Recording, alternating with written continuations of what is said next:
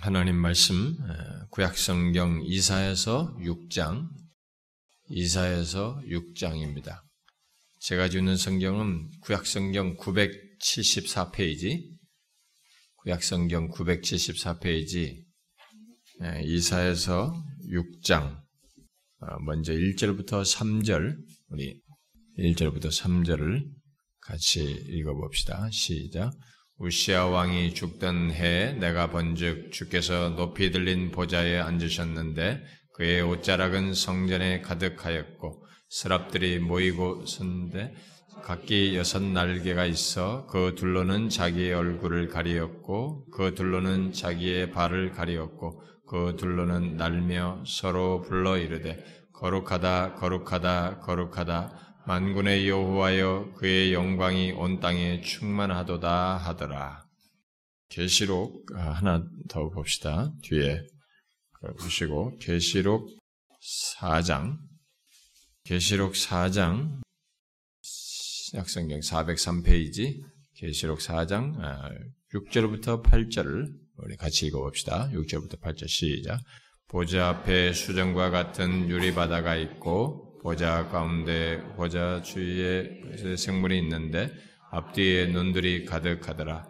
그 첫째 생물은 사자 같고 그 둘째 생물은 송아지 같고 그 셋째 생물은 얼굴이 사람 같고 그 넷째 생물은 날아가는 독수리 같은데 네 생물은 각각 여섯 날개를 가졌고 그 안과 주위에는 눈들이 가득하더라.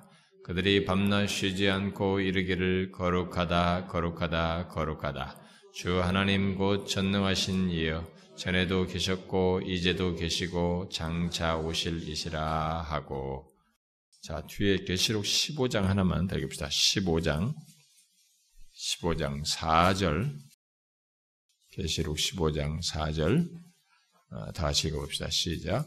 주여 누가 주의 이름을 두려워하지 아니하며 영화롭게 하지 아니하오리까 오직 주만 거룩하시니이다. 주의 의로우신 일이 나타났음에 만국이 와서 주께 경배하리이다 하더라. 아멘.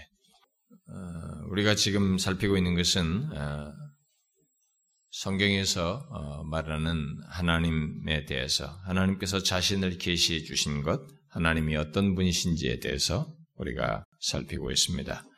어, 지난주까지 최근에 제가 4주 동안에 하나님이 가지고 계신 속성 중에 지성적 속성에 대해서 어, 네 번에 걸쳐서 살폈습니다. 우리가 지성적 속성을 어, 공유적이다라고 공유적 속성이라고 말하는 것은 우리에게도 그런 지적인 기능을 주셨기 때문에 지성적 속성이 전지하지는 않지만 우리가 지성적인 속성을 주셨기 때문에 공유적인 속성으로 이것을 포함해서 말을 하죠.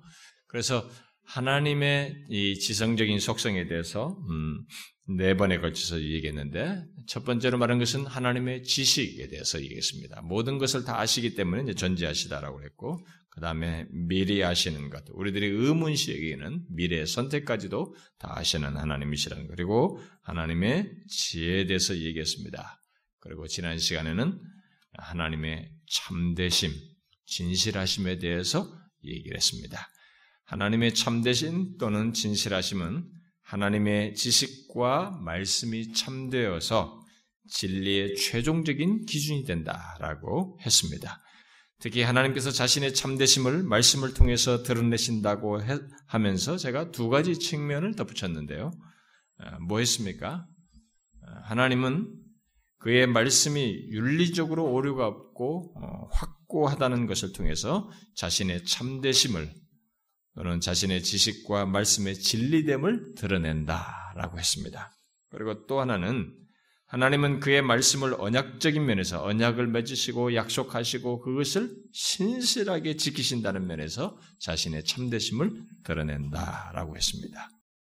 자, 이제 그 지성적 속성에 이어서 하나님에 대한 또 다른 말씀을 또 이어서 오늘부터 살피게 되는데 오늘부터 우리가 살피려고 하는 것은 하나님의 똑같이 이제 공유적인 속성에 해당하는 것인데요. 이것은 하나님의 도덕적인 속성에 대한 것입니다. 도덕적인 속성, 도덕적인 성품이라고 우리가 말을 하는데 이 도덕적인 성품은 하나님께서 우리에게도 다 주어서 우리도 그런 것들을 갖게 하셨고, 그리고 우리에게도 요구하는 그런 속성들이죠.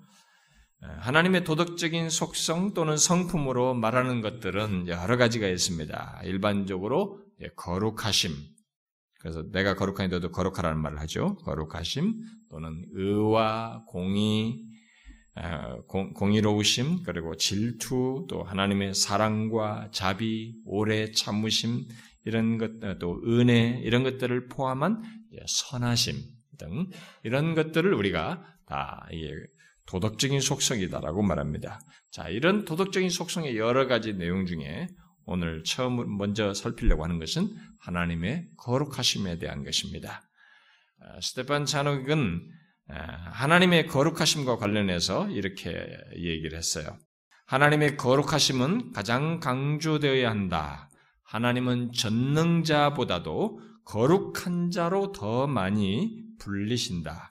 거룩함은 다른 속성들보다 더 하나님의 위엄을 드러낸다라고 했습니다. 실제로 오늘 우리가 읽은 이사야서나 이 계시록의 말씀을 보게 되면 어, 이 하늘의 천상의 존재들이 어, 하나님을 어, 두고 하나님께 예배할 때 영원하다, 영원하다, 영원하다 이렇게 하지 않았어요. 또 지혜롭도다, 지혜롭도다, 지혜로우시도다 이렇게 말하지 않았습니다. 하나님은 신실하시도다, 신실하시도다 이렇게 또 말하지 않았습니다. 또 하나님은 강하십니다, 강하십니다라고 말하지 않았습니다. 뭐예요? 거룩하시다. 거룩하다, 거룩하다, 거룩하다라고 했습니다. 그래서 산옥은 하나님의 거룩함은 그의 모든 특성 중에 특징 중에서도 멸류관이 되는 것이고 멸류관이 되는 특징이고 하나님의 법령의 아, 이 생명이며 하나님의 행동의 어떤 광채이고 위험 있고 존귀함을 받기에 합당하다라고 했습니다. 그래서 하나님의 이 도덕적인 성품 중에 하나님의 거룩하심을 제가 먼저 어, 다루려고 하는 것입니다.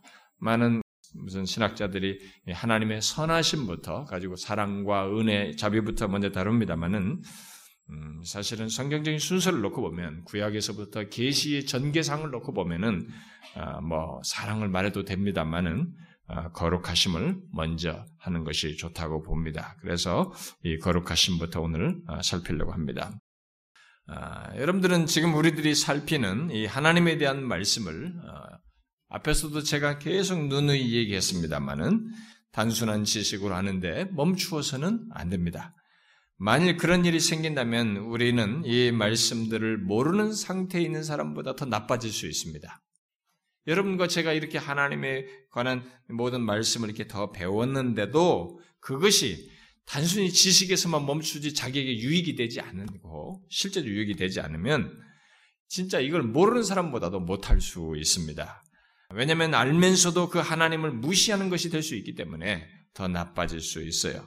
그래서 레이몬드라는 이 교수가 자신이 가르치는 신학생들에게 또 자신이 전하는 하나님에 관한 말씀을 듣는 사람들에게 자주 어, 이런 말을 해요. 만일 하나님에 대해서 공부를 한 이후에도 그분을 사랑하고 존경하는 마음이 더 많이 생기지 않는다면 그 모든 공부에 무슨 가치가 있겠습니까?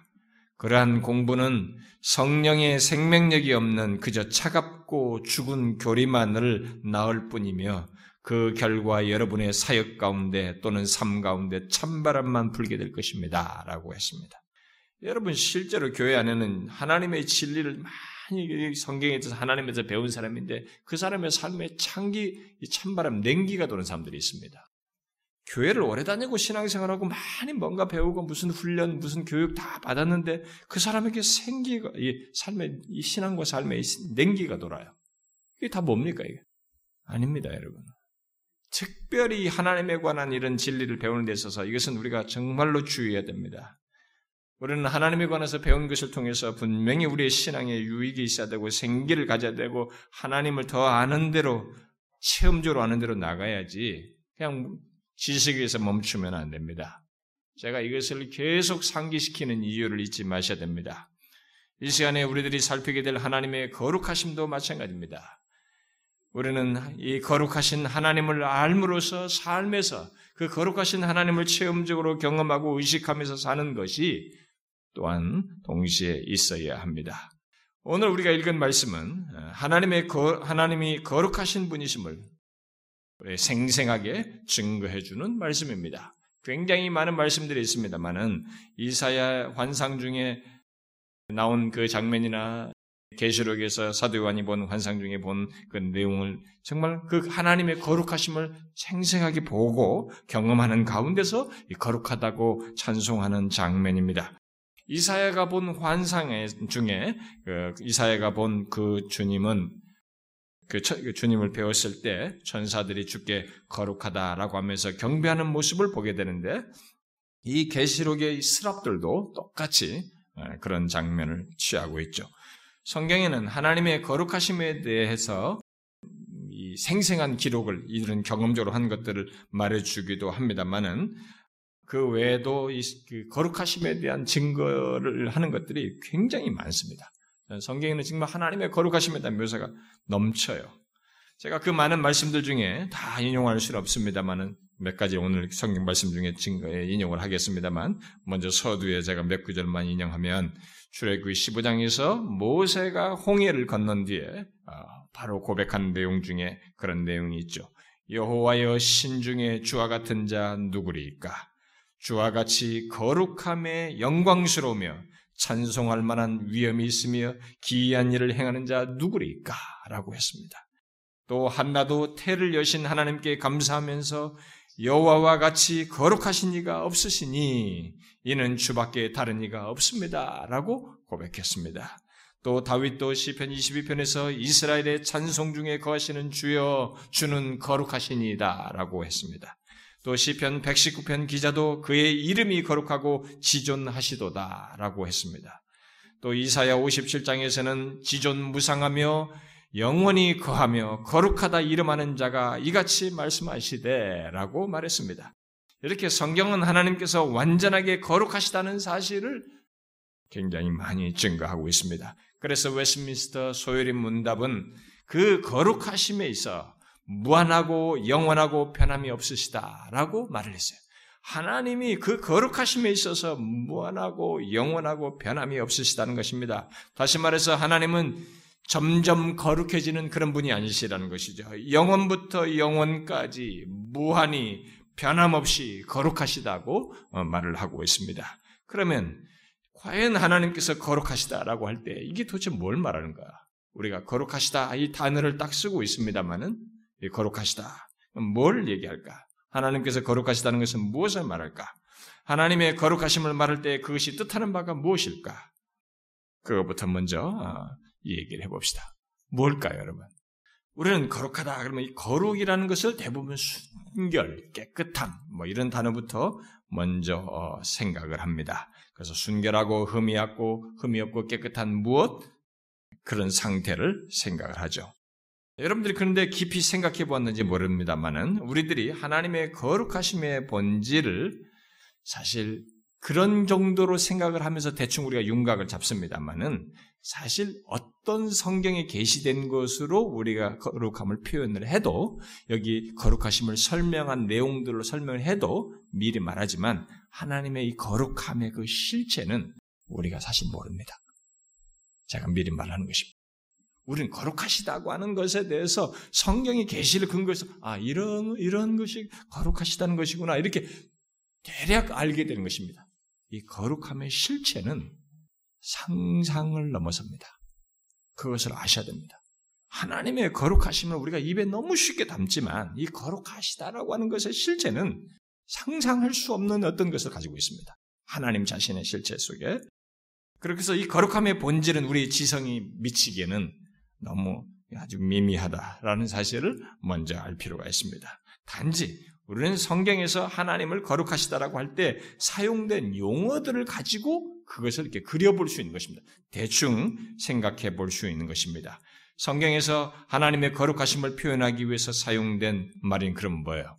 그, 그나마 그런 용어를 가지고 좀 우리가 유출을 해야 되는데, 성경에서 하나님의 거룩하심을 표현하기 위해서 사용된 말은, 아, 이제 구약 성경은 히브리 말로 되어 있고, 신약 성경은 헬란 말로 되어 있는데, 구약 성경에서 히브리 말로서는 제가 뭐 히브리 말 별로 쓰고 싶지 않고 그냥 얘기할게요. 그냥 히브리 말을 갖고 있고 헬란 말이 있어요. 근데 이게 두 가지 다가 거룩하다고 하는 하나님의 거룩함을 표현하는 이 두 개의 단어가 그 의미상의 본질상의 의미가 그러니까 구약이나 신약이나 하나님의 거룩하심을 표현하기 위해서 썼다 거룩하다고 우리는 해석을 했는데 단어를 썼는데 그 말의 본래적인 문자의 뜻이 거룩하다는 걸 표현하기 위해서 쓴 단어의 본래적인 기초적인 의미가 뭐냐면 자르다, 분리하다 이거예요.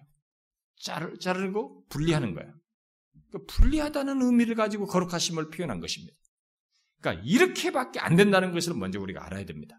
그러면 자르고 이렇게 분리하는 것으로 거룩하심을 표현했을 때의 그 거룩하심의 실체가 뭔지를 우리가 조금 생각해 볼 수 있는 것이죠. 일단 우리가 그런 단어를 가지고 하나님의 거룩하심을 표현했다고 생각할 때 일단 거룩은 기본적으로 분리됨을 뜻한다는 것을 알 수 있습니다. 그렇다면 그런 의미를 지닌 말을 하나님께 사용해서 하나님을 하나님은 거룩하시다라고 했을 때 어떤 의미를 우리가 생각할 수 있을까? 네? 충분치는 않지만 이런 말을 통해서 생각해 볼 때 하나님의 거룩하시다고 할 때 어떤 의미를 생각할 수 있을까요? 일단 뭐뭐로부터 분리를 생각하니까 어떤 것과 연관성이 있어요. 그러니까 어떤 대상으로부터의 분리를 표현을 이런 말로써 하나님의 거룩하심을 표현했으니까 자 일단 뭐뭐로부터의 분리를 생각하다 보니 많은 사람들이 자연스럽게 생각한 것이 하나님의 거룩하심은 관계적인 특성을 가지고 있다는 거예요. 어떤 대상으로부터의 분리니까 관계적인 특성을 가지고 있고 두 번째는 도덕적인 특성을 가지고 있다. 이렇게 사람들이 정리를 했습니다. 실제로 성경에서 그 말을 하나님께 사용해서 말하는 것들을 종합해 볼 때에 하나님께서 그런 측면에서 분리되어 계시는 것을 보게 됩니다. 모든 대상 피조물들로부터 분리되어 계시고 어, 그런 것에서 자신의 거룩함을 드러내시고 그런 것이 보고 그 다음에 도덕적인 측면에서 어, 거룩하심을 드러내는 거룩하다는 것에 해당하는 분리됨에서 그 깨끗하다는 것을 드러내는 그런 내용이 있는 것이죠. 결국 모든 피조물과 죄인 죄인들로부터 분리되시는 거룩함을 가지고 계시는 것을 성경이 다각적으로 증거하는 것을 볼 수 있다 이 말입니다. 자, 그것이 우리가 그나마 거룩하시다는 것을 설명할 수 있는 내용입니다. 자, 그러면 먼저 하나님의 거룩하심을 분리를 통해서 말하는 것을 어, 첫 번째로 먼저 말하는 분리를 통해 설명하는 것들 생각해 보면 자 뭐겠어요? 하나님의 거룩하심은 일차적으로 본질상 그 어디에서도 또 누구에게서도 볼 수 없는 그야말로 모든 피조물들을 초월하는 초월성을 가짐으로써 다시 말해서 모든 피조물로부터 분리되어서 초월해 계시는 이런 초월성을 가짐으로써 하나님 이외의 모든 것과 분리 또는 구별된다는 의미를 가지고 있습니다. 하나님의 거룩하심은 바로 그런 의미의 그런 차원에서 거룩하심을 말하고 있다 이 말입니다. 쉽게 말하면 하나님의 거룩하심은 우리가 다른 어떤 것을 생각하기 이전에 어떻다라고 묘사를 생각하기 이전에 근본적으로 다른 모든 것을 분리시킬 정도로 본질적으로 가까이 할 수 없음을 뜻한다 이 말이에요. 거룩. 모든 것들로부터 분리되어서 가까이 할 수 없다는 것.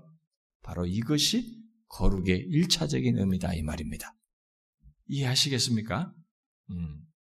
우리는 이것을 하나님의 초월성이라는 이런 말로서 표현을 할 수 있습니다만은 하나님의 거룩하신 분리됨을 좀 더 쉽게 이해하기 위해서 우리가 표현을 서술적인 표현을 쓰자면 본질적으로 가까이 할 수 없음이 곧 거룩이다 이 말이에요. 하나님 이외의 모든 존재들 그야말로 피조물로서는 도저히 가까이 할 수 없는 빛 가운데 거하심으로써 근본적으로 하나님 이외의 다른 모든 존재와 분리, 구별에, 구별되신다는 차원에서 하나님은 거룩하시다 라고 말한다는 것입니다. 바로 이것이 하나님의 거룩하심의 일차적인 의미입니다. 아, 피조물에 대한 그의 위험 있는 초월성, 곧 가까이 할 수 없음을 뜻한다 이 말입니다. 우리는 그 사실을 오늘 읽은 이사의 환상과 이 계시록의 환상에서 잘 보게 되는 것입니다. 이사야가 본 환상 속의 주 여호와는 사도 요한이 요한복음 12장 40절과 41절에서 말한 것에 따르면 성육신하신 성육신 하실 성자 하나님이실 하나님으로 어, 해석을 하고 있습니다. 그러니까 이사야가 본 환상의 그 보좌 앉으신 하나님은 장차 육신을 입고 오실 성자 하나님이라고 사도 요한이 해석을 한 것이죠.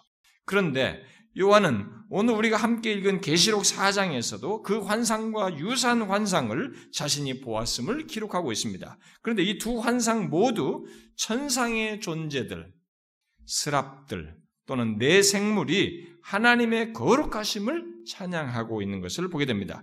그런데 이사야는 보좌에 계신 하나님을 환상 중에 보고 또 스랍들이 하나님의 거룩하심을 노래하는 것을 들었을 때 즉시로 자신의 도덕적인 부정함을 느꼈습니다. 그래서 화로다 나요. 나는 망하게 되었다. 이렇게 말을 하게 되죠. 그러나 사실 우리가 이 내용 속에서 주목할 내용은 이사야의 이런 반응에 앞서서 스랍들의 반응이에요. 스랍들이 어떻게 반응했어요?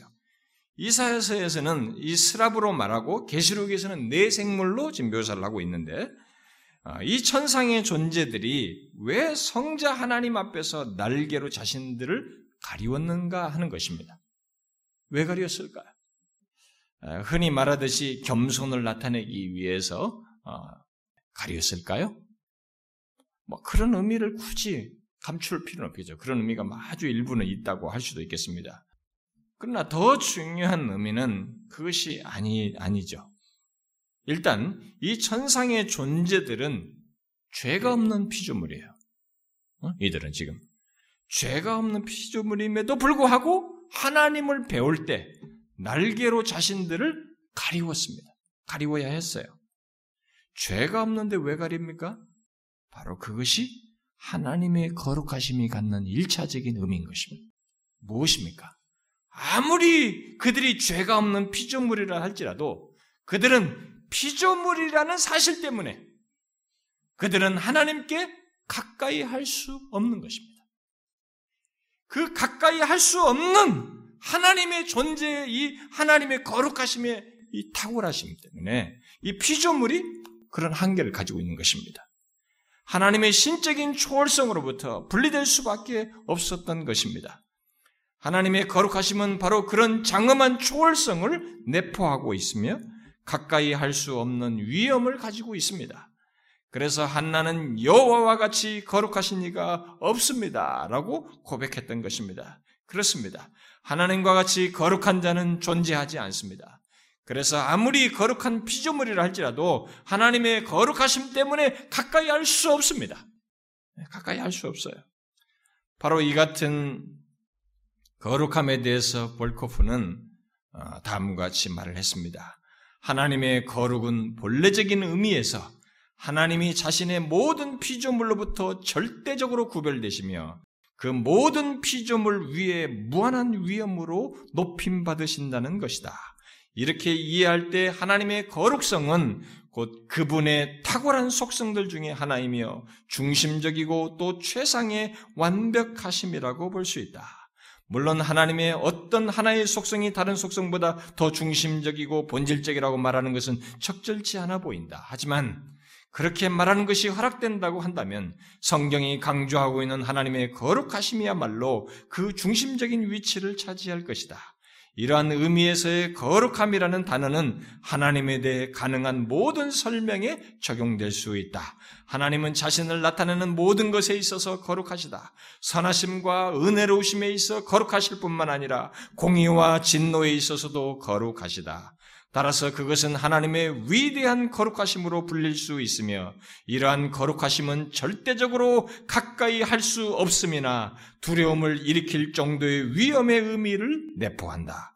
하나님의 이러한 절대적인 거룩하심은 사람으로 하여금 자신이 아무것도 아닌 존재라는 마음을 불러일으켜 피조물된 자기 자신을 절대적으로 낮추게 만든다라고 했습니다. 이게 사실이에요. 이 두 개, 이 천상의 존재들부터 그 사실을 분명히 증거해 주고 있는 것입니다.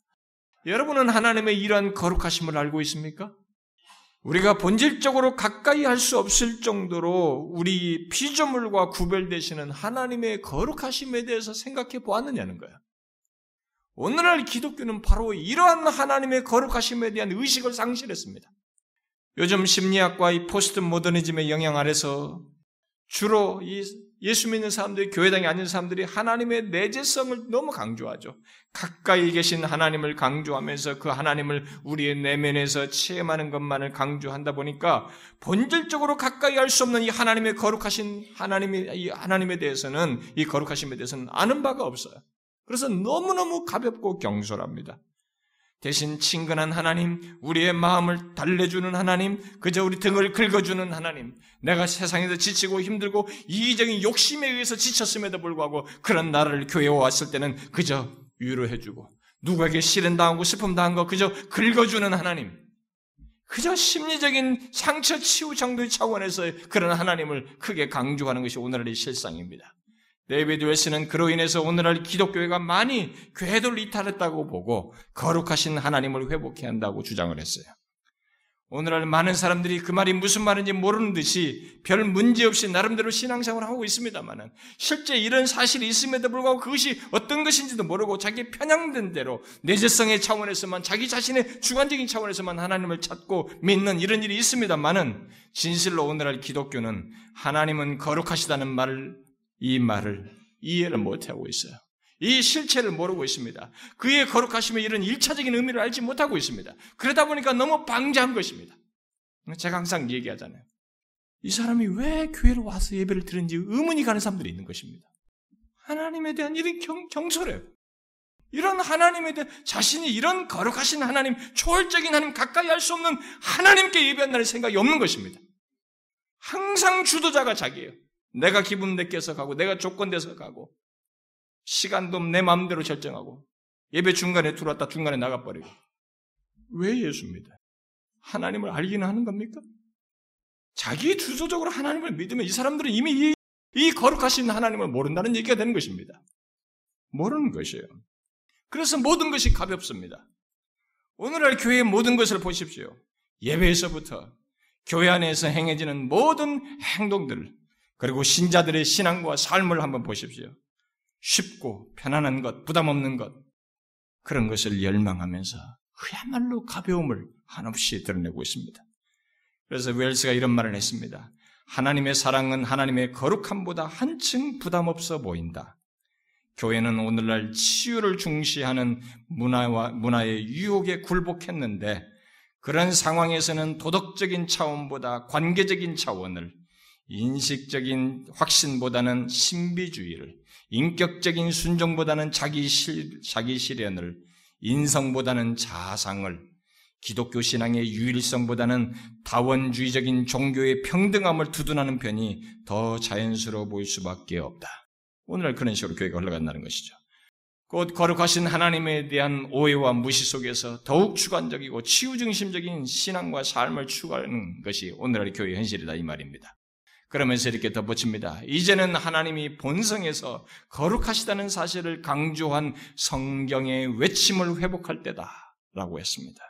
하나님의 거룩하심의 초월성을 알게 되면 우리는 하나님 앞에서 가벼이 하지 못합니다.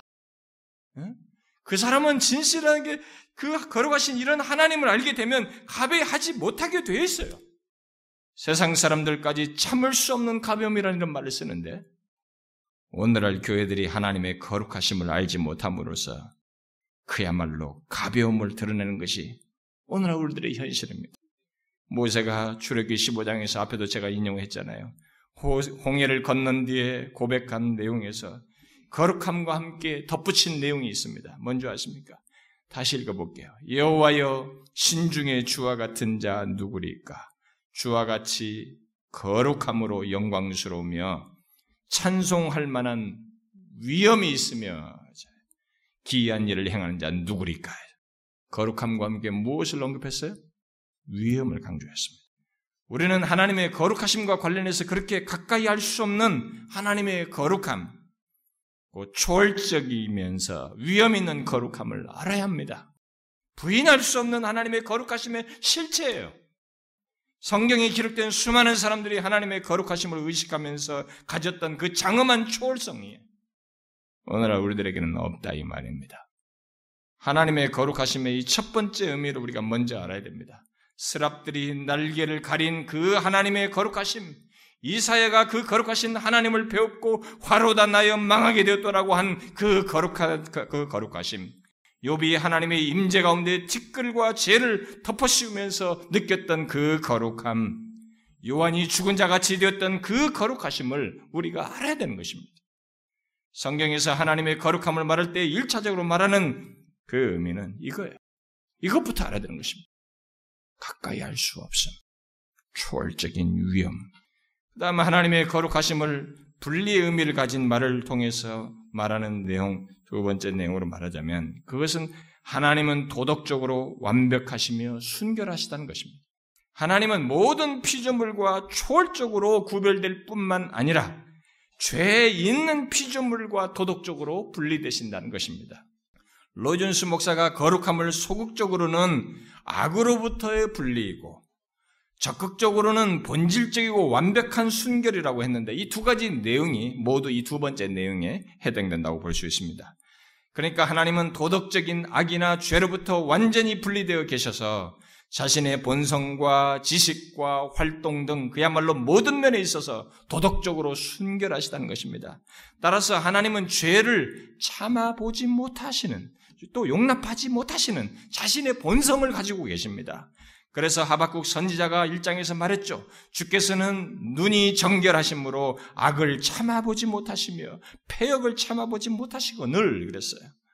하나님께서 모든 죄를 용납하지 않고 심판하시는 것은 바로 그 같은 하나님의 도덕적인 거룩함을 속성으로 가지고 계시기 때문에 그런 것입니다. 그래서 이 세상의 모든 사람은 예외 없이 자신의 죄에 대해서 하나님 앞에 심판을 받을 수밖에 없습니다. 이분의 성품 때문에 그래요, 하나님이. 우리들이 율법을 어기고 짓는 모든 죄악은 죄악을 하나님께서 싫어하시고 본성적으로 심판해 마땅한 것은 하나님 자신이 그렇게 죄와 완전히 분리되어 계셔서 도덕적으로 완전하시고 순결하시기 때문입니다. 이런 면에서 하나님과 반대되는 것이면 무엇이든지 모두 죄가 된다고 말할 수 있는 것입니다. 보통 소요리 문답에서 죄를 정의할 때 죄는 하나님의 법을 순종함에 있어서 부족한 것이나 혹 어기는 것이다 라고 말을 합니다. 그러니까 하나님의 법, 율법, 말씀에 순종함에 있어서 부족하거나 어기, 는 것, 그것을 죄라고 정의합니다. 그런데 더욱 정확히 말하면 도덕적으로 완전히 순결하신 하나님과 하나님의 말씀에서 뭐 어기는 것, 그것은 그 당연한 것입니다만은 더 근본적으로 완전히 순결하신 하나님과 반대되는 것이면 무엇이든지 죄라고 말할 수 있습니다. 제가 다음 시간에 하나님의 의로우심에 대해서 말할 때도 언급을 하겠습니다만은 죄가 되고 의가 되는 것, 어떤 것이 죄이고 어떤 것이 의가 되는 것의 기준은 하나님이에요. 이 세상에는 모든 것이 상대적이기 때문에 그리고 절대적인 기치, 가치에 이르지 못하기 때문에 그 죄가 되고 의되는 것의 기준은 하나님이에요.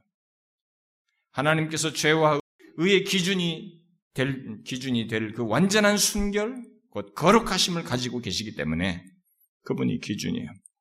따라서 생각이든지 마음의 동기든 성향에서든지 또는 행동으로든지 완전히 순결하신 하나님과 반대되는 것이면 무엇이든지 다 죄라고 말할 수 있습니다. 우리들이 범한 죄에 대한 심판과 저주 또한 죄됨을 밝히 드러내시는 거룩하신 하나님으로부터 기인하는 것입니다. 하나님은 이 세상법에 의해서가 아니라 하나님 자신의 근거에서 곧 죄를 참아보지 못하는 자신의 거룩하심의 근거에서 죄 범한 모든 죄를 죄라고 하시고 그 죄에 대해서 심판을 하시게 되는 것입니다. 또 하실 수밖에 없습니다. 그의 거룩하신 속성 때문에 그럴 수밖에 없습니다. 그 사실을 시편 오편 기자가 이렇게 말했습니다. 주는 죄악을 기뻐하시, 기뻐하는 신이 아니시니 악이 주와 함께 유하지 못하며 오만한 자가 주의 목전에 서지 못하리이다. 주는 모든 행악자를 미워하시며 거짓말하는 자를 멸하시니다 그랬어요. 이렇게 하나님의 거룩하심은 초월적인 위엄과 함께 도덕적으로 완전히 순결하시기에 그 하나님과 관련된 것들 또한 분리의 의미를 자연스럽게 갖게 되는 것입니다. 그래서 거기에 그 분리 의미를 가지고 거기다가 거룩하다고 하는 말을 거룩할 성자를 붙이든지 해서 거룩하다는 말을 같이 수식어를 넣어서 쓰게 되는 것이죠. 예를 들어서 하나님 앞에 선때 모세가 하나님 앞에 섰습니다. 그 땅은 이전에도 사람들 수시로 밟고 다니시는 그 땅일 수 있는 땅이에요. 그런데 하나님 앞에 섰다고 해가지고 거룩한 땅이다. 그, 그러니 신발을 벗어라. 이렇게 말했어요. 또 하나님 앞에 모이는 것을 보고 거룩할 성자를 서가지고 성회라고 했습니다. 하나님께 구별한 날이라고 해서 이 안식일을 거룩한 날, 안식일이라고 했습니다. 또 하나님께서 구출해서 그들을 택하여서 택해서 분리했다고 해가지고 거룩한 백성이라고 이스라엘을 칭했습니다.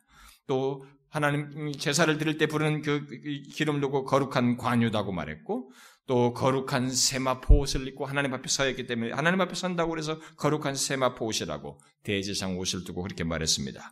또 거룩한 희년, 거룩한 집, 거룩한 십일조, 거룩한 향로, 거룩한 진, 거룩한 떡, 거룩한 성, 거룩한 언약, 거룩한 말씀, 또 성소와 지성소, 거룩할 성자를 써가지고 성소와 지성소 등등 이 거룩하신 하나님과 관련돼서 분리되고 구별된 모든 대상들에 대해서 이 거룩하다는 말을 쓰게 되었습니다. 또 거룩하신 하나님께서 행하신 모든 사역에 대해서도 거룩하시다라고 시편 145편에서 말합니다. 또 그가 주신 율법 하나님이 주신 율법과 모든 말씀 또한 거룩하시다. 왜냐하면 거룩하신 분으로 나와서 거룩하다고 말을 하는 것이죠. 그리고 그 무엇보다도 하나님의 거룩하심을 가장 강렬하게 드러낸 사역이요 사건은 바로 우리를 구속하시기 위해서 우리의 죄를 지시고 십자가에 달리신 독생자에게 나타난 거룩함이에요. 그리스도의 십자가는 하나님의 거룩하심을 드러낸 최고의 내용입니다. 성소, 지성소도 하나님의 거룩하심을 인간들에게 시각적으로 말하면서 알려준 중요한 사실입니다. 성소도 대제상이 들어가서 성소에서 지성소 1년에 딱 한 번 대제상이 들어가는 것입니다. 그런데 대제상이 들어갈 때 진짜 세마포 모든 것 거룩한 것으로 치단해서 다 들어갔습니다. 그것을 통해서 이스라엘 백성들이 굉장히 의식했습니다. 하나님을 대면하는 곳이다라고 그래가지고 지성소에서 지극히 거룩한 지극히 거룩한 곳으로 여겼습니다. 그런 것으로도 들으면서 이 하나님의 거룩하심을 그들에게 드러냈습니다만 분리 개념을 통해서 드러냈지만 하나님의 거룩하심을 가장 강렬하게 드러내는 것은 십자가예요. 죄 없으신 하나님이 일단 성부와 성자 사이에는 삼위 하나님에서 영원부터 교제하는 교제 관계를 가지고 있는데 일단 죄를 덮었었을 때 죄인이 되셨을 때 그 하나님은 거룩함에 비추어서 이 독생자는 거룩함에 비추어서 다뤄야 할 대상이 된 것입니다. 그래서 하나님의 거룩하심을 드러내서 거기에 죄에 대한 형벌과 심판을 내는 것입니다. 어떤 사람은 그런 질문을 해요. 그 하나님의 아들이 뭐 예수님이 십자가에 달려서서 죽으셔도 뭐 조금 몇 시간 뭐 고생하다 죽은 것 같은데 그것이 뭐 인류의 죄를 다 사냐. 그러니까 정신 상태가 뭡니까? 완전히 세상 정신이에요. 세상 계산 방식이로 합니다. 여러분, 하나님의 아들의 죽음은 그가 죄가 없는 조건에서 죄를 덮었었다는 사실 자체가 영원한 가치를 갖는 거예요. 무슨 물량 논리로 계산할 수 있는 것이 아닙니다. 어? 그몇 시간의 고생, 거기가 그, 그 정도가 인류의 모든 죄를 질 만큼의 그 엄청난 고통이겠느냐? 그의 조건은 무죄한 조건 속에서 그 담당하신 것이. 그래서 그의 흘린 피는 육신을 입고 있어서 우리의 피와 똑같은 피를 흘리긴 했지만 이 육체는 우리가 똑같은 혈육을 가진 조건이지만 유일한 피예요. 영원한 가치가 있는 피입니다. 완전히 다른 것입니다. 어디 죄로 물든 인간 조건을 가지고 거기다, 거기다 견주어서 빗댄단 말입니까? 아니에요. 죄 없으신 완전하신 하나님이 일단 인간의 죄를 덮으시자 그는 모든 죄를 사는 그 과정이 들어왔는데 들어왔고 그럴 만한 가치를 가지고 그 자리에 서신 것인데 중요한 것은 그 조건을 가졌다는 사실 때문에 하나님의 거룩하심이 드러난 것입니다. 가감없이 그 죄에 마땅한 형벌을 쏟는 것입니다. 그것은 하나님의 무한한 거룩하심과 함께 죄에 대한 하나님의 생각과 판단과 행위가 무엇인지 또 죄가 얼마나 심각한 것인지를 정확히 보여주는 것입니다. 이에 대해서 찬옥이 다음같이 말했습니다. 사악한 세상에 쏟아졌고 장차 퍼부어질 하나님의 모든 진노, 죄악의 양심에 일어나는 고통의 불꽃, 반역한 귀신들에게 선언, 선언된 돌이킬 수 없는 파멸의 선고, 저주받은 피조물의 신음소리, 이 모든 것도 죄에 대한 하나님의 징후를 나타냄에 있어서 하나님의 아들에게 퍼부어진 하나님의 진노에 피할 수 없다. 죽음의 신음소리를 바라면서 구세주의 얼굴이 극도로 일그러졌을 때 하나님의 거룩함은 가장 아름답고 사랑스럽게 드러났다. 시편 22편은 이를 극적으로 보여준다. 하나님이 자신의 온화한 얼굴을 아들로부터 돌이켜 예리한 칼로 그의 가슴을 찔렀을 때 그는 고통에 못 이겨 나의 하나님 나의 하나님 어찌하여 나를 버리셨나이라고 부르짖었다. 하나님은 자신의 속성을 드러내신 것이다. 주는 거룩하시니이다. 이렇게 하나님의 거룩하심은 하나님과 관련된 물건과 대상뿐만 아니라 거룩한 하나님 자신의 모든 사역과 말씀, 심지어 죄를 덮어쓴 하나님의 아들에까지 십자가에서까지 생생하게 완벽하게 드러내셨어요. 그런데 하나님의 거룩하심은 거기서 끝나지 않습니다. 자, 이런 하나님이 이제 자기와 관련된 사람들에게 그 거룩을 요구하셔요. 거기까지 하나님의 거룩. 자기가 관련된 모든 것에서 분리됨으로써 거룩함을 말했던 것처럼 그런 용어를 거룩한 무엇, 성, 성 뭐라고 이렇게 말을 했던 것처럼 이제 거룩한 관계 속에 있는 하나님께서 자기 백성 삼으신 그 백성과의 관계 속에 있는 자들에게 그들에게 이 하나님의 거룩하심은 거룩함을 요구하는 대로 나아가게 됩니다. 자신을 위하여 구별한 백성들에게 자신처럼 거룩하라는 말씀을 하시는 것입니다. 자, 다른 모든 물건이나 대상과 똑같이 제사장이나 이런 사람들과 똑같이 하나님과 관련된 사람들에게 이제 자기를 위해서 구별된 사람들에게 이 거룩함을 요구합니다. 하나님께서는 자신을 위해서 분리하여 구별된 이스라엘 백성들을 출애굽기 19장에서 거룩한 백성으로 말하시면서 요즘 우리가 살피고 있는 레위기에서 한 말이 있죠. 내가 거룩하니 너희도 거룩하라. 이렇게 말씀하셨습니다. 그리고 그 말씀은 베드로 사도가 신약 시대의 모든 그리스도인들에게 똑같이 권면했습니다. 죄와 죽음으로부터 분리되어서 하나님께로 구별된 관계를 가진 이 그리스도인들 또한 거룩한 백성으로서 하나님처럼 거룩해야 한다는 것입니다. 사도 바울 또한 데살로니가전서 4장에서 하나님이 우리를 부르심은 부정하게 하심이 아니요 거룩하게 하심이니라고 함으로써 똑같이 우리에게 그것이 요구된다는 걸 말했습니다. 또 히브리서 12장은 아예 거룩함을 조쳐라. 이것이 없이는 아무도 주를 보지 못하리라라고 말했습니다. 곧 하나님께로 구별되어 언약적인 관계를 갖게 된 자들, 곧 거룩한 백성으로 분리된 자들은 하나님의 거룩하심을 본받아야 한다는 것입니다. 그러니까 거룩하신 하나님께로 구별된 자는 하나님의 거룩하심을 자신이 본받아야 할 모형을, 모형으로 갖는다는 것입니다. 그것은 그리스도 안에서 하나님과 관계를 갖게 된 개인뿐만 아니라 모든 교회가 개인들로 구성된 교회 또한 똑같이 적용되는 것입니다. 그러면 이 같은 하나님의 거룩하심과 관련해서 우리가 가져 마땅한 것. 자, 지금 이렇게 거룩하심을 얘기하면서 이렇게 연결고리까지 다 거룩할 것을 요구하셨고 말씀하셨어요. 자, 이런 거룩하신 하나님의 거룩하심에 대한 우리가 이해를 갖게 됐을 때, 알게 됐을 때, 그러면 우리에게 요구되는 게 뭐겠어요? 최소한 이 거룩하신 하나님과 관계를 갖고 있고 그 하나님을 믿는 우리들에게 결론적으로 요구되는 게 뭐겠어요? 저는 네 가지 정도만 말하고 싶습니다. 첫 번째 반응은 우리는 하나님의 거룩하심을 결코 쉽고 간단하게 또 가볍게 생각해서는 안 된다는 것입니다.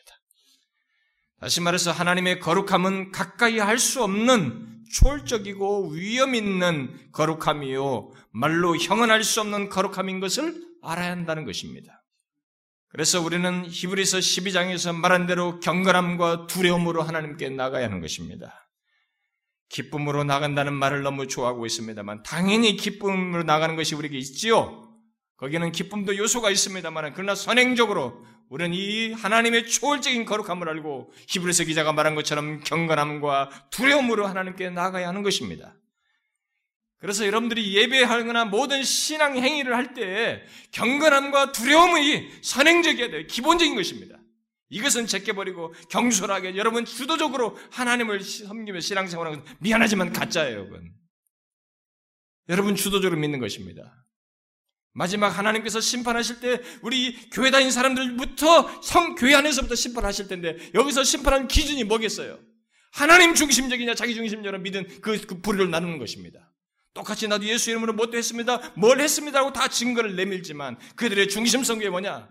자기 중심성이 있는 것입니다. 거짓된 신앙은 자기 중심성을 갖는 것입니다.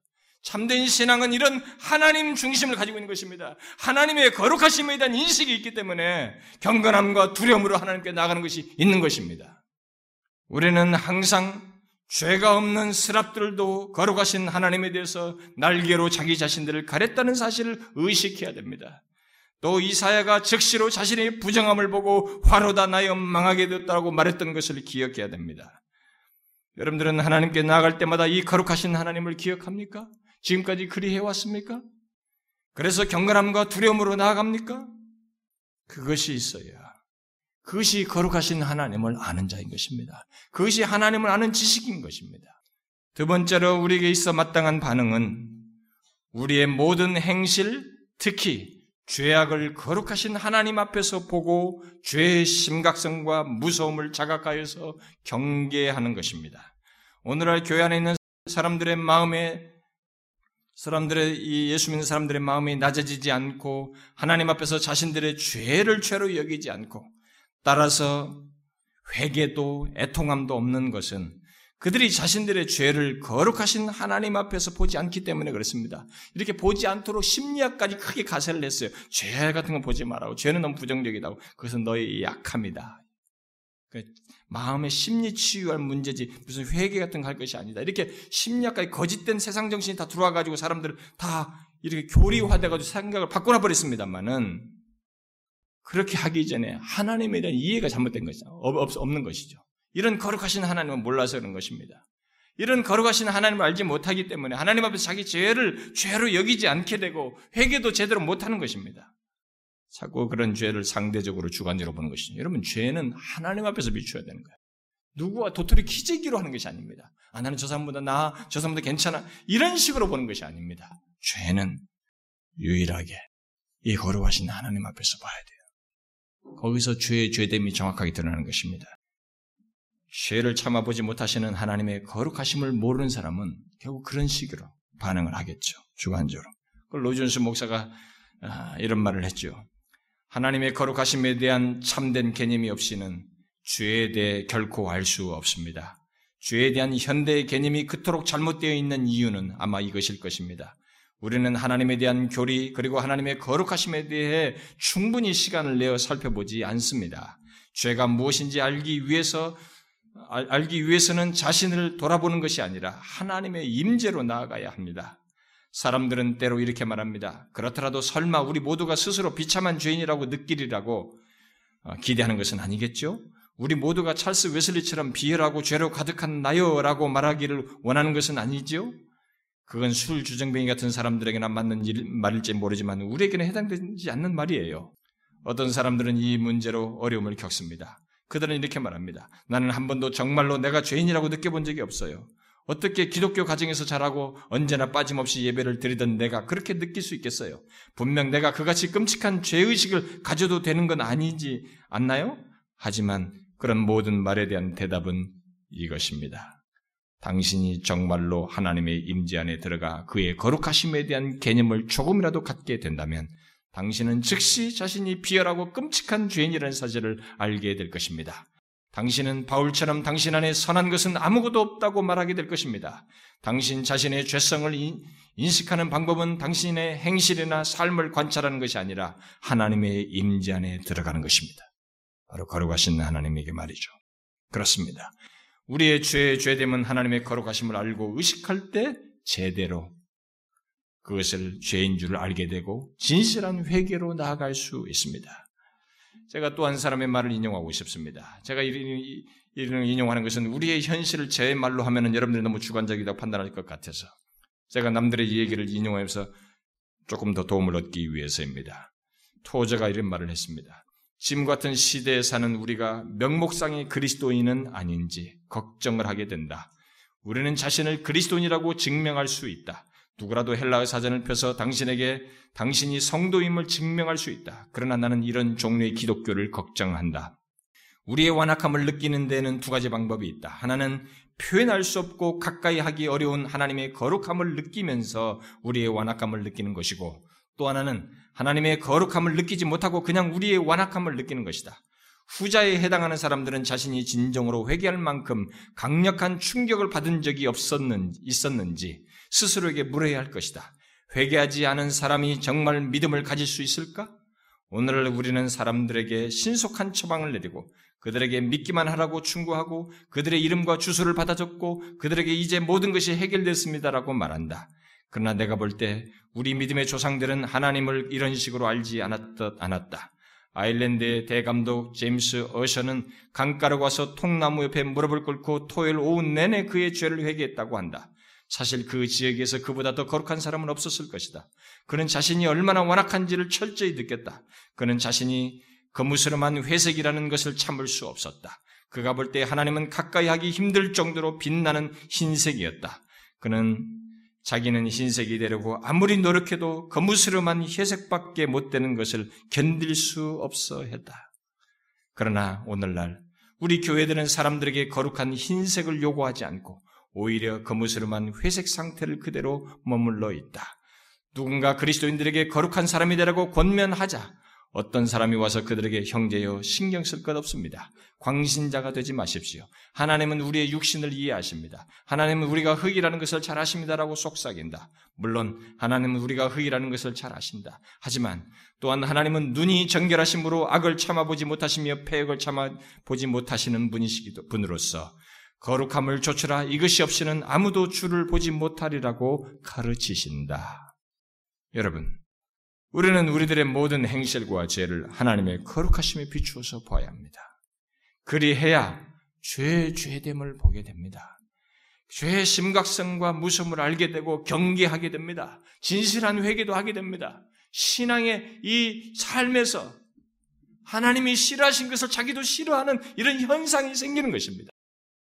거룩하신 하나님을 보지 못하면, 그분 앞에서 자신의 죄를 비추지 못하면, 이런 식의 삶의 변화는 안 생기는 것입니다. 그래서 교회 오래 다녀도 죄의 자각 같은 걸 몰라요. 이게 교양 있는 현대 풍조의 신앙생활을 하는 거죠. 그래서 오늘날 교회 다니는 사람들은 대단히 그럴듯해 보입니다. 세련돼 보여요. 뭔가 좀 아는 지식이 있습니다. 무슨 스타디 합니까? 종교 스타디 하는 건가요? 기독교는 걸어가신 하나님을 알고 그분의 성향을 갖게 되는 것입니다. 변화되는 것이에요. 그런 것을 갖는 것입니다. 세 번째로 또 하나님의 거룩하심에 대해서 가장 마땅한 반응은 거룩하신 하나님처럼 거룩하라고 하는 말씀대로 거룩하기를 힘쓰는 것입니다. 어떻게 거룩하신 하나님처럼 거룩할 수 있을까요? 레위기 말씀을 살필 때 제가 19장을 살필 때 말한 것을 기억하십니까? 그 말씀의 문맥과 신약, 신약 성경에서 그 말을 한 것을 다 연결시켜서 볼 때 거룩하신 하나님처럼 거룩하라고 하는 말씀은 하나님의 계명을 순종하는 것이요. 하나님의 계명 중에 중요한 부분, 점 구약의 율법에서 중요한 부분을 차지한 반절에 차지한다고 하는 이웃을 사랑하는 것이. 하나님처럼 거룩하라고 하는 것은 계명을 순종하고 이웃을 사랑하는 것입니다. 이게 거룩과 관련되어 있다는 것입니다. 거룩하려면 하나님께서 하신 말씀에 순종해야 됩니다. 그 말씀에 자신을 일치시켜야 돼요. 특히 모든 계명의 완성이 이웃을 사랑하는 것이기 때문에 이웃을 사랑함으로써 그리해야 됩니다. 거룩하신 하나님으로부터 나온 모든 지식과 말씀은 참되며 거룩으로 이끕니다. 거룩하신 하나님을 닮도록 한다는 것이죠. 그래서 말씀에 순종을 해야 되는 것입니다. 거룩하게 되는 길은 그렇게 하나님을 말씀을 쫓아 행하면서 특히 사랑하는 것입니다. 이미 제가 그 금요일을 많이 얘기했기 때문에 이것은 여기서 간단하게만 얘기합니다만 여러분 내가 거룩한 것처럼 너희도 거룩하라. 그게 어떻게 돼요? 너무 막연합니다. 근데 그거에 그의 계명에 순종하면서 이웃을 사랑하는 것입니다. 그러나 저는 여기서 한 가지 더 덧붙이고 싶습니다. 하나님의 거룩하심에 대해 가장 마땅한 반응으로서 마지막으로 덧붙이고 싶은 것은 하나님의 거룩하심에 대한 마땅한 반응으로서 우리가 여기에 덧붙여서 꼭 가져야 할 것이라고 저는 봅니다. 그것은 바로 우리 스스로는 거룩해질 수 없음을 알고 그리스도의 십자가의 구속을 의지하여 더욱 온전히 거룩해지기를 거룩해지도록 주의 은혜를 구하는 것입니다. 제가 은혜 시리즈 얘기할 때 성화의 은혜, 거룩해지는 은혜에 대해서 말했습니다. 여러분, 우리는 이 거룩해지는 것이 내 인간이 가지고 있는 자연적인 능력으로 되지 않습니다. 이건 은혜의 영역에 포함되어 있어요. 우리는 이렇게 거룩해지도록 주의 은혜를 구하는 것을 의식적인 반응으로 가지고 있어야 됩니다. 우리의 거룩함의 원천은 출발은 거룩하신 하나님입니다. 곧 예수 그리스도의 피로 구속함을 받음으로써 가능하게 되는 것입니다. 하나님은 그렇게 하나님께로 구별된 우리들에게 하나님께서 거룩하신 것처럼 거룩하라고 하셨지만 그 거룩은 어디까지나 성령의 도우심 안에서요. 그러므로 우리는 거룩과 반대되는 길로 가려는 우리의 본성과 세상의 유혹을 거스려서 하나님, 하나님이 거룩하신 것처럼 거룩하게 되도록 도와주시기를, 하나님의 말씀을 쫓아 행할 수 있도록 이끌어 주시기를 우리가 구해야 하는 것입니다. 그 무엇보다도 계속 말씀으로 감화 감동하여 주셔서 깨끗한 삶으로, 정결한 삶으로, 거룩한 삶으로 나아가도록 이끌어 주시기를 구해하는 것입니다. 그야말로 거룩하게 하시는 하나님의 은혜를 구해야 합니다. 그것이 거룩하신 하나님을 아는 자의 반응인 것입니다. 자, 일상적인 삶이지만 여러분들이 여러분 능력으로 여러분 쉽게 할 수 있는 것이 있습니다. 그럼에도 불구하고 자신의 하나님의 도우심이 없으면 안 된다는 것을 알고 출발하면서 멈추어서 하나님 오늘 저에게 너무 익숙한 일이지만 여기서 죄에 빠지지 않냐고 거룩한 길로 갈 수 있도록 도와주십시오. 이렇게 하나님께 진실하게 기도하고 나아가는 것과 그런 의식 없이 나가는 것 사이는 차이가 있습니다. 우리는 이런 의식적인 반응을 가져야 됩니다. 은혜를 구해야 됩니다. 이 거룩에 거룩하게 되는 거룩하신 하나님을 알고 삶을 누리는 데 있어서 그래서 그것이 우리에게도 거룩한 데까지 거룩함을 갖는 데까지는 하나님의 도우심이 절실합니다. 우리는 이런 기도를 해야 되는 것이죠. 자, 여러분은 어떻습니까? 여러분은 거룩하신 하나님을 아는 자입니까? 지금 말한 이런 거룩하신 하나님을 아는 자입니까? 자신이 믿는 하나님의 하나님이 이런 초월적으로 거룩하시고 도덕적으로 완전하신 하나님 하나님으로 알고 있느냐는 것입니다. 그래서 그에 마땅한 반응을 하고 있습니까? 그 하나님께 경, 경건함과 두려움을 나아가고 있습니까? 또 자신의 모든 행실과 죄들을 그 거룩하신 하나님 앞에서 범으로써 죄의 죄됨을 알고 죄를 경계하고 회개합니까? 그리고 거룩하라고 하신 대로 거룩하기를 힘씁니까? 특히 자신의 부족을 통감해서 주의 도심과 은혜를 구하느냐는 것입니다. 이것이 거룩하신 하나님을 아는 것입니다. 사랑하는 지체 여러분, 하나님을 아는 자의 삶이라는 것이 절대로 피상적이지 않습니다. 하나님이 인격자이시고 우리가 인격적인 존재인 것처럼 우리 인격 안에 그 하나님을 아는 것에 따른 반응, 교감, 변화, 삶의 증거, 내용들로 이어지게 된 것입니다. 그것이 바로 하나님을 걸어가신 하나님을 아는 것의 경험인 것이죠. 우리가 삶 속에서 이렇게 하나님을 체험적으로 삶 속에서 아는 것이 있기를 구해야 할 것입니다. 거룩하신 하나님을 아는 것을 여기서 여러분들이 내용을 들은 것으로 끝나는 것이 아니라 실제 삶에서 그 하나님을 의식하면서 삶으로 갖는 열매들과 삶의 증거들을 함께 갖는 데까지 나갈 수 있도록 그리하셔야 합니다. 특별히 예배나 모든 것 그분을 향한 태도에 있어서 거룩하신 하나님을 안다라고 하는 것이 여러분들에게 있어야 합니다. 그것이 하나님 아는 지식이에요. 우리 모두에게 그런 진실한 변화가 있기를 소원합니다. 저는 여러분들 중에 우리 교회 다닌 지 얼마 되지 않거나 방문한 사람들이 있는 거 알아요. 제가 볼 땐 미안하지만 여러분들은 아직 멀었습니다. 어디서 배운 버릇인지 모르지만 예수 그렇게 믿는 거 아닙니다. 여러분 주도적으로 이렇게 오는 거 아닙니다. 진실하게 믿고 싶거든. 정말 기독교의 성경이 말한 그 계시된 하나님을 믿고 싶거든. 이 하나님의 거룩하심을 먼저 지각하고 그 하나님께 마땅한 반응을 가지셔야 됩니다. 그 사람이 신자예요. 주께서 여러분 모두에게 이런 산 증거와 체험을 갖게 해주시기를 바랍니다. 기도하겠습니다. 하나님 아버지, 지극히 거룩하신 하나님 아버지, 우리가 주의 거룩하심을 너무 피상적으로 알고 있었습니다. 그러다 보니 너무 행실도 방자하고 경솔하고 가벼웠습니다. 저희들을 용서하여 주시옵소서. 정녕 우리가 우리에게 계시해 주신 그대로 하나님을 알게 해 주시고 하나님께 마땅한 반응으로 경배하며 삶을 살아가는 저희들 되게 하여 주옵소서. 경건함과 두려움으로 하나님께 나아가며 죄를 하나님 앞에 비추어 보며 그래서 거기에 진실한 반응을 하는 우리들 되게 해주시고 주님께서 거룩하신 것처럼 거룩하라고 하신 그 말씀을 우리가 저버리지 않게 하여 주시고 연약한 저희들인지라 주님께 은혜를 구하며 갈 수밖에 없사오니 우리의 기도를 들으셔서 주님처럼 거룩한 여정을 가는데 부족함이 없도록 우리를 이끌어 주시옵소서 예수 그리스도의 이름으로 기도하옵나이다. 아멘.